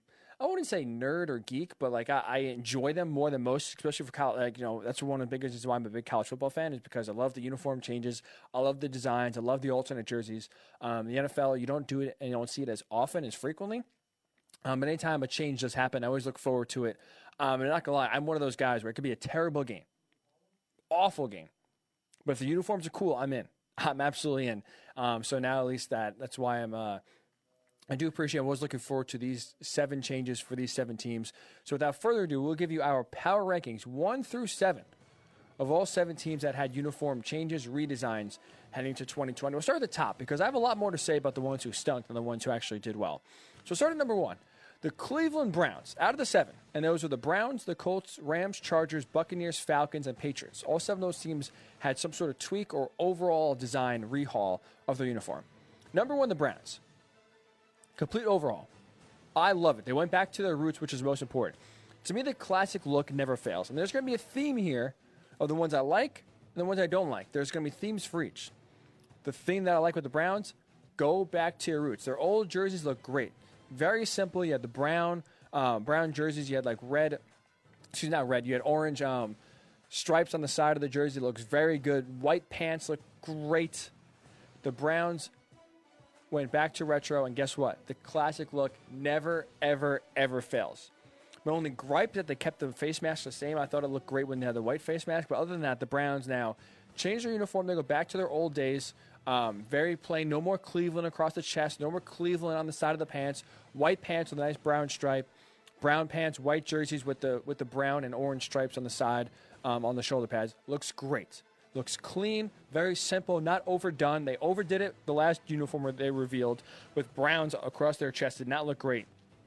Um, or Cleveland across the chest, I should say. So now look great. And going back, going old school is better. And really, as you'll see, I got another theme. Simpler is better, less is more. Browns didn't overdo it, didn't overthink it. Every one of their fans loved their last, uh, the classic and retro look. That's what they went back to. Appease the fans. Crushed it. That's why the Browns are number one. Number two, but very close. I think the Browns and this team, the Chargers here, are neck and neck. The Chargers had the same philosophy. They went back as well. They brought back classic concepts going back to the 1980s. The yellow pants are fantastic. All those great days with Dan Fouts, with Kellen Winslow, you watch the old highlights. Those are the uniforms that the Chargers went with that are going they're going back to. Great. I absolutely love it. Going back, classic is always clean. Classic always looks good. 1980s is great. The lightning bolt on the shoulder pads, on the pants, I am just in love with. Yellow pants, like I said, are just a great, great look. And you know what I love too? They have like, I mean, first they have a million combos, which I, I love. I absolutely love when you can have all these different alternates, all these different combinations of pant color, jersey color. The Chargers have six different uniforms that they can they can roll out there. So I love the variety, and you know, I love too is that they have three different shades of blue that they're going to feature for their home jersey, and all of them are great. They have the powder blue, iconic, classic. You have to include those. You don't think Chargers without the powder blues? They put those in there. Great look. Great look. The navy blue they also kept around, which I like. They redesigned a little bit um, to navy blue to go with like a sharp highlighter yellow, which I think looks very good. Um, they have the pants and the jerseys that match that, so it's a very clean, very good look. And they have like a they had their color rush jerseys from a few years ago, which is like a how can I? I'm trying to describe it where it's like a, a powder blue and a deep blue mixed together, maybe like a neon blue, sort of. It's sort of like a neon blue. It kind of sticks out, but it's not overbearing. It's not too much. It looks good. So having those three options, I think the Chargers crushed it all three, um, and they are going to be looking good on the field. I think they'll be good on the field as well. So they'll be looking good, playing good. Chargers going back to the old school, and they crushed it. Um, so they were number two, again, following the Browns at number one. Number three, similar to the Chargers, similar to the Browns, the Buccaneers, and I owe them an apology, but the Buccaneers went back to a classic and retro look. Now, I'll be honest, when the Buccaneers first came out with their uniforms, and they went back to the late 90s, early 2000s, so they have the red, the red jerseys, the pewter brown pants, you want to say, and their helmet that, if you remember them, what they look like when they won the Super Bowl, that's what they're bringing back here in 2020. And I'll be honest, early on, when the Buccaneers hyping up the uniform reveal, because that's also another thing now that teams do, right? You can't just reveal the uniforms. You have to hype it up. You have to have a release date for the release date. May 8th is when we'll tell you that we're going to release when we're going to release the jerseys. They have a release date for the release date. That's how much you know. That's how much at least buzz are trying to get. And with the Buccaneers, at least they put a lot of hype in. We're going to revolutionize the jersey. We're going to you know something you never seen before. It's going to be great. We're going to blow your socks off. And I'm not gonna lie, I bought into the hype thinking it was gonna be something new. They tried to go new with these digital number jerseys and the jerseys they and the uniforms they had for the last three or four years were new, and it didn't work out well. So maybe I should have been more relieved that they went with the old school look. But I definitely, honestly, thought that they were gonna change it up completely compared to what they did just going back old school because they were really hyping it up. It was gonna be something new, something different, something sleek, something great. They just went back to the old school jer- jerseys. I just that was my biggest gripe is that they hyped up like it was going to be new, when they all knew in fact they're just going to go back to the old look, which is not a bad thing. Like I said, the the Chargers, the Browns, and the Buccaneers are top three because they went back to the old look. I think it's a great look. Older jerseys, f- past concepts are great. Fans love them and brings back nostalgia. And especially for teams like the Buccaneers, when they won their only Super Bowl in those uniforms, it helps. It helps bring back the good old days, the early 2000s when they were a great team. We had Warren Sapp getting after the quarterback, Simeon Rice. It's great look. So now it brings back those memories, and you hope for the, the Buccaneers you can do it again and bring back some new memories with Tom Brady and crew going for a Super Bowl here in 2020. So, with that aside, with, with the hype aside, kind of, I felt led astray a little bit almost. I love the going back to the late 90s, early 2000s look. My only gripe and why the Buccaneers aren't higher is that one, they have they did have an alternate jersey, and I was hoping it was going to be the creamsicle, right? They had a light orange and um, cream colored jerseys back in back in the old days, and it looked great. I was hoping for that going to come back. Now maybe it will next year. Unfortunately, with the NFL, you, you can only have one helmet, and then thus you're not going to have the normal helmet you have with the Buccaneers, and then have basically you're not going to have a brown helmet with orange and cream colored uniforms. It's going to look awful. So maybe they're waiting until next year when the NFL can approve and allow different helmets, so then you can actually have the helmet to match a uniform. So maybe they're waiting for next year to bring those out. I hope they do. The fans want them. I want them. It's a great look. You're really back in the day, but they have these pewter, basically straight brown alternates. They don't really look great. I'm not a big fan of them. And my only other gripe is that their helmet logo, for whatever reason, the, if you look at the Buccaneers helmet, it has the largest logo you will ever see. I mean, it basically encompasses the entire helmet. It's massive, and it does not look good. It's a big Buccaneer flag with the logo on the flag. It is so big, it's honestly distracting. That's how big it is. Right? Every other logo on a helmet is proportioned to the helmet size. It's like they just blew this thing up and they're going to put it and fit it somehow in the helmet. It takes over the whole thing. So that's my biggest, uh, my gripe, I guess, with the Buccaneers that they kept that huge logo on the helmet. Um, I like that they went back to the, the late 90s, early 2000s look. It's a great look. Like I said, I felt a little, little betrayed that they were kind of hyping it up, leading you one way, talking about Revolution are going to be really different, great uniforms, then just go back to the old school. But again, the Buccaneers, their stock definitely rose in these last few weeks because these next teams changed their uniforms. They definitely went for a new look, and it didn't work. It did absolutely not work. So number four, we'll go with the Patriots. They changed it up. I actually like what the Patriots did. It was simple. What they do is basically make their color rush jerseys their primary jerseys. So no more the, the, the classic Tom Brady two decade Patriot look. It's going to be navy blue. They have some uh, blue and white, uh, blue and red, white, blue, red, and white. Excuse me, um, stripes on the shoulder pads, which looks good. And they basically take that same exact look and put it on the away uniforms. Um, so put those stripes on the shoulder pads. Subtle. And again, th- those jerseys are already in in uh, rotation, and the Patriots actually have been wearing them more and more often these last few years. So it's a good look. Um, navy blue jerseys, navy blue pants is going to be um, the primary look now for the Patriots with red, white, and blue stripes on the shoulder pads. It looks good. I like it. Very simple. Um, the whites are clean. Um, so Patriots, pretty solid job for you know uh, for uh, everything considered. Like what they did, they are at number four. Now the Colts were really the only team that changed subtleties, not the uniform. The only thing really the Colts changed was a lot of trimming, and the biggest tweak for them was the numbers. Now it's going to look more reminiscent of the Baltimore Colts numbers from the 1950s and 1960s, which, if you're unaware what that looks like, it's basically like bubble numbers. The numbers got a lot bigger. Um, they look almost, yeah, sort of bubbly per se. Um, I'm not a big fan. They use these numbers um, when they were doing the, their color rush, blue pants and blue jerseys. I just don't think it looks like it. I don't think bubble numbers look good on an NFL uniform. They're almost too big. They're almost very ooh, they're very similar to the Buccaneers helmet logo. It's just too big. The numbers look like they're just too big. They take up almost the entire jersey. If you're a college football fan and you watch Oregon these last two years, um, a big criticism for Oregon's uniforms that their numbers were like way too big. Like you can see them from space. It took up basically the entire uniform was just the number on the chest and on the back. Um, similar to what the Colts have, not as egregious, but similar. So I'm not a big fan. Um, they also introduced a secondary logo, which I think is actually pretty cool. So it's the C, but in the C and like the cutout there is actually ingrained is the state of Indiana. Um, so I think that's actually pretty cool. I like the the um, the uh, creativity there. But you don't really see it too often. It's a secondary logo, so it's not going to be on the helmet. It's really not going to be on the uniform anywhere. It's just going to be more on social media um, and brands that are associated with the Colts. But I like that. So again, small tweaks. Not a big fan of the numbers, but I like the secondary logo. They're at number five. And we have a tie for last.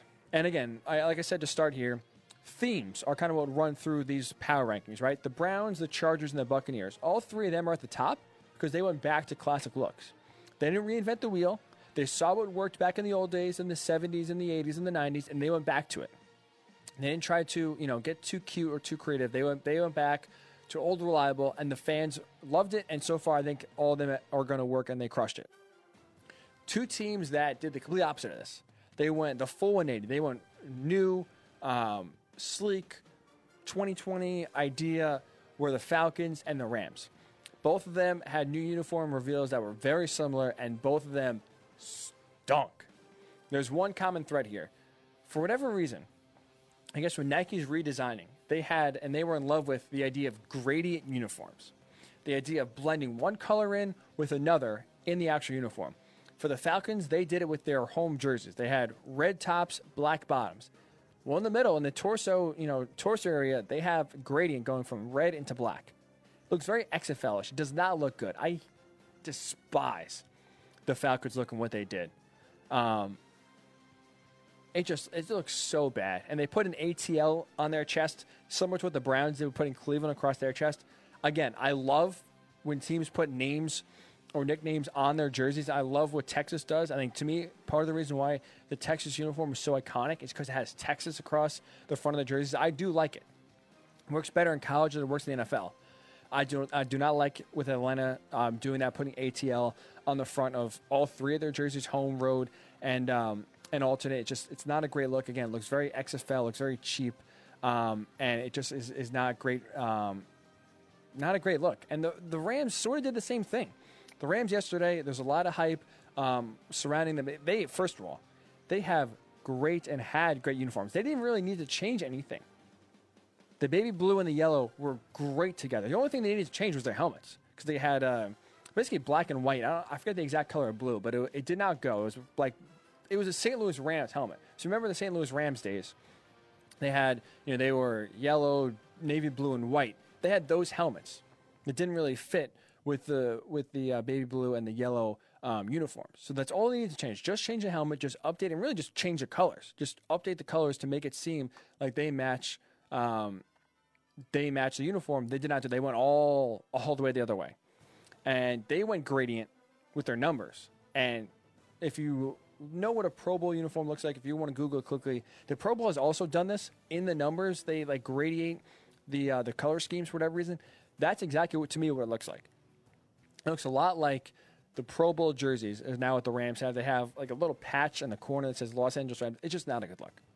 It's absolutely not a good look. And both the Falcons and the Rams had great classic uniforms. The Rams had years and years when they were in Los Angeles of different concepts to choose from, small tinkerings that they could have changed from their from their normal scheme they have now. But the baby blue and the yellow, great, great, great looks. They completely butchered that. Completely butchered that. And now it looks just awful. Just absolutely looks awful. They threw that away. And at least for the Falcons, I'll say this. I'll give the Falcons 1% of credit they had great classic uniforms back in the old days, um, like a clean black jersey, white pants. They put that in as their alternate, alternate, like their second alternate. So you may see it once or twice a year. It's a great look. It's a clean look. If that was their uniform for 2020, they would have knocked out of the park. They had throwback days in the old days when they had red helmets. I think it was also a great look. But they decided to go complete 180, um, have great uniforms, look XFL-ish, they just both the Falcons and the Rams complete swing and miss on their jerseys. They they didn't have to do anything crazy. They could just rely on history, which I think a lot of these these teams could have done. Just keep it simple. That's all I'm asking. That's all I think most fans are asking for. Don't go crazy. Because guess what? We've seen when Nike has the chance to completely redesign uniforms, do it in their own version, do it in their own uh, blueprint, they've swung a missed on really every single one of them. So rarely do kind of new uniforms, new uniform design. Maybe outside the Seahawks, I'll say is the one that, at least to me, landed the best. That was just a complete um, different redesign compared to what they had.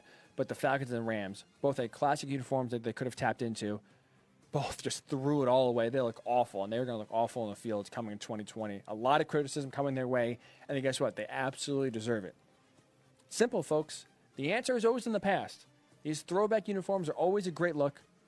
Maybe you can update it modern a little bit, but for the most part, Keep it simple. Give the fans what they want. A lot of fans love going back in the old days, having nostalgia of watching the teams in their old uniforms.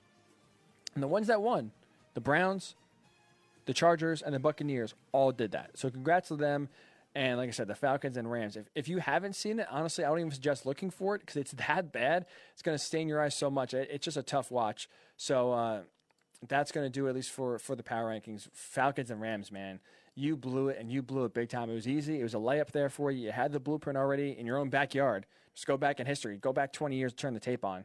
And for the Rams, just change the helmet. Change the helmet. That's all you got to do. You had great uniforms right there. They didn't do it, and uh, again, that's why they are just dead last, at least in these rankings. So that's going to do at least for this Thursday edition of the Morning Boys. We do appreciate tuning in, do appreciate listening. Appreciate Errol Marks for giving us a call and jumping on talking about the uh, future sports. Appreciate Lauren Clark for coming on, participating in 2020 or Apocalypse. She crushed it, four to five um, on the 2020 Apocalypse. So if you want to be a contestant, first of all, reach out, let me know. And we'll get you on the show and study up. Lauren, Lauren was cramming. She said she was studying up on her uh, on her headlines on her news, and she gets four to five. So she is the new number to beat um, as first and second place uh, do get prizes. So do uh, very excited for that on Monday. Um, again, everyone, thanks so much for tuning in. Hopefully, everyone a great weekend. Um, stay safe, stay sane. We'll talk to you Monday right here on the Worldwide Sports Radio Network. It, it, it's the Worldwide Sports Radio Network.